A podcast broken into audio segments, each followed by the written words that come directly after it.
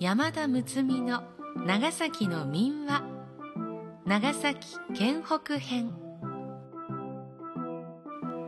このポッドキャストは長崎の魅力をもっと知っていただきたいという趣旨で長崎県県北地方に伝わる民話のうち高吉松雄一氏が収集編集した未来社館長崎の民話の中から10話を選び延べ10回にわたって各週ごとに配信する予定です。県北出身の方々には子供の頃おじいさんやおばあさんから聞いたことのあるファイト。他国の方々にはうちの方にも似たような話があるよという具合でそれぞれに感じていただきそれぞれの地方を身近に思っていただければ幸いです。この配信は株式会社太陽のご協賛により NOC 長崎卸センター NOCS 長崎卸センターサービスがお送りいたします。読み手は歌の種でありたい歌種の山田睦美です。しばらくの間お付き合いください。今回は故吉松雄一さんが収集編集した未来社館長崎の民話の中から佐世保湾の西側の赤崎に伝わる蛇島のお話を配信します。なお一部原因を損なわない程度の言い換えなどの編集を行っております。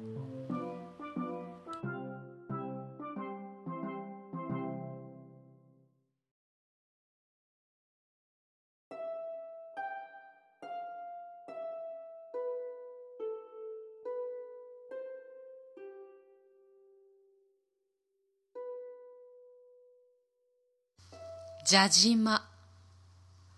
佐世保湾の西側の赤崎には珍しい蛇島の言い伝えが残っています。今から400年ほども前の元気の頃ここいらは愛の浦の松浦家の領地でありました。松浦家の家来で佐世保に城を構えていた遠藤田島の神には花のように美しい一人のお姫様がありました。ある日のこと主人にあたる愛の浦の城主松浦近氏はたくさんの兵を連れて烏帽子岳に狩りを催して帰りにこの城に立ち寄ったのです。盛んな主演が開かれました。舞を見たい。との近しの所望に一差し舞った姫のあまりの美しさに近しは見惚れて自分の妻に欲しいと言い出しました。しかしこの時姫にはすでに親類にあたる赤崎の城主の赤崎伊予の神と幼い頃からの言い名付けの間柄であったのでこれをきっぱりと断りました。しかしは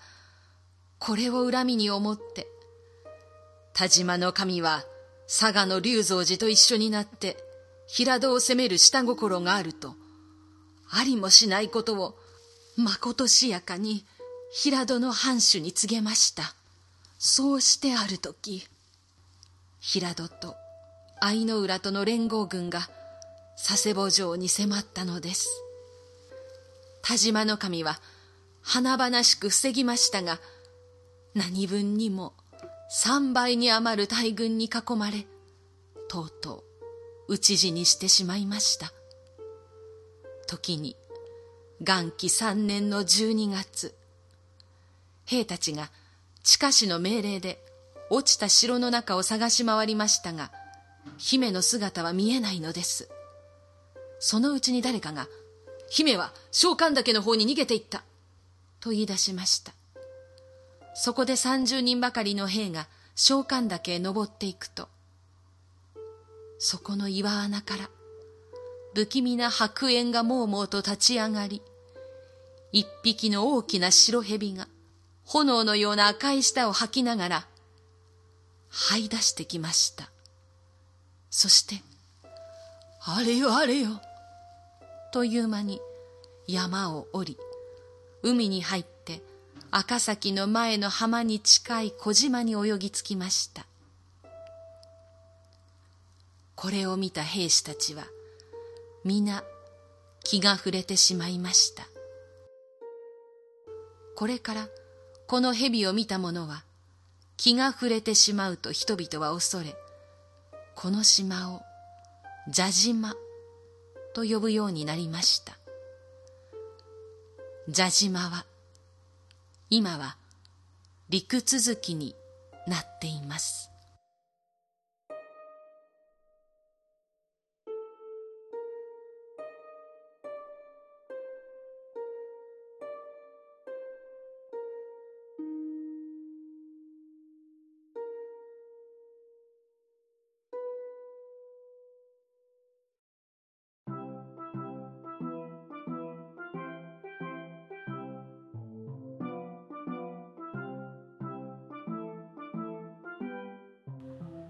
今回は長崎県島原市に拠点を置き県央地区を中心に各種損害保険をはじめ生命保険を取り扱う保険代理店として活動していらっしゃる株式会社太陽のご協賛でお送りいたしました。株式会社太陽ではお客様に安心で安全な生活を過ごしていただけるよう様々な保険商品を取り揃えお客様のご希望に合った保証やサービスをご提案されています。長崎卸センターサービスで実施しているカーシェアリング事業やレンタルボックス事業にも保険を通じてご協力をいただいているとのこと。各種保険をご検討の際には一度ご相談されてはいかがですか？お電話でのお問い合わせは0957-64-0917まで。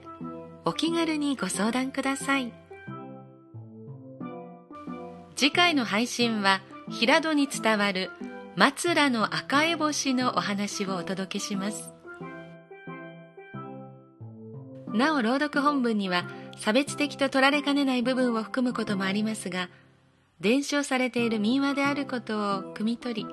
その味わいを残す意味から朗読する上で必要な言い換えなどはありますがほぼ原文通りに朗読しております。ご了承いただければ幸いです。このお話は私にはあまりにもタイムリーでちょっとびっくりしました、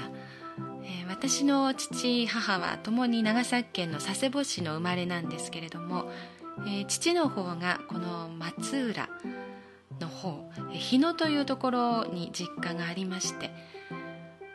このジャジバのお話は初めて知ったんですけれども何かこう私の心の奥底の方にこう本当の奥の奥にある何て言うんでしょうかね戦う気持ちとかあと女性の、えー、男性から責め入られる屈しなければならないその思いとか非常に奥深くをこう揺さぶられた作品です、えー、時は流れて400年経ちますけれどもこの時に亡くなった人たちの魂が今は平安であることを祈りながら読ませていただきました。民話の中に眠るたくさんの思いを汲み取りながら、えー、県北編も朗読を重ねていきたいと思っています。どうぞ皆さんよろしくお付き合いください。うたた寝の山田睦美がお送りいたしました。それでは次回までさようなら。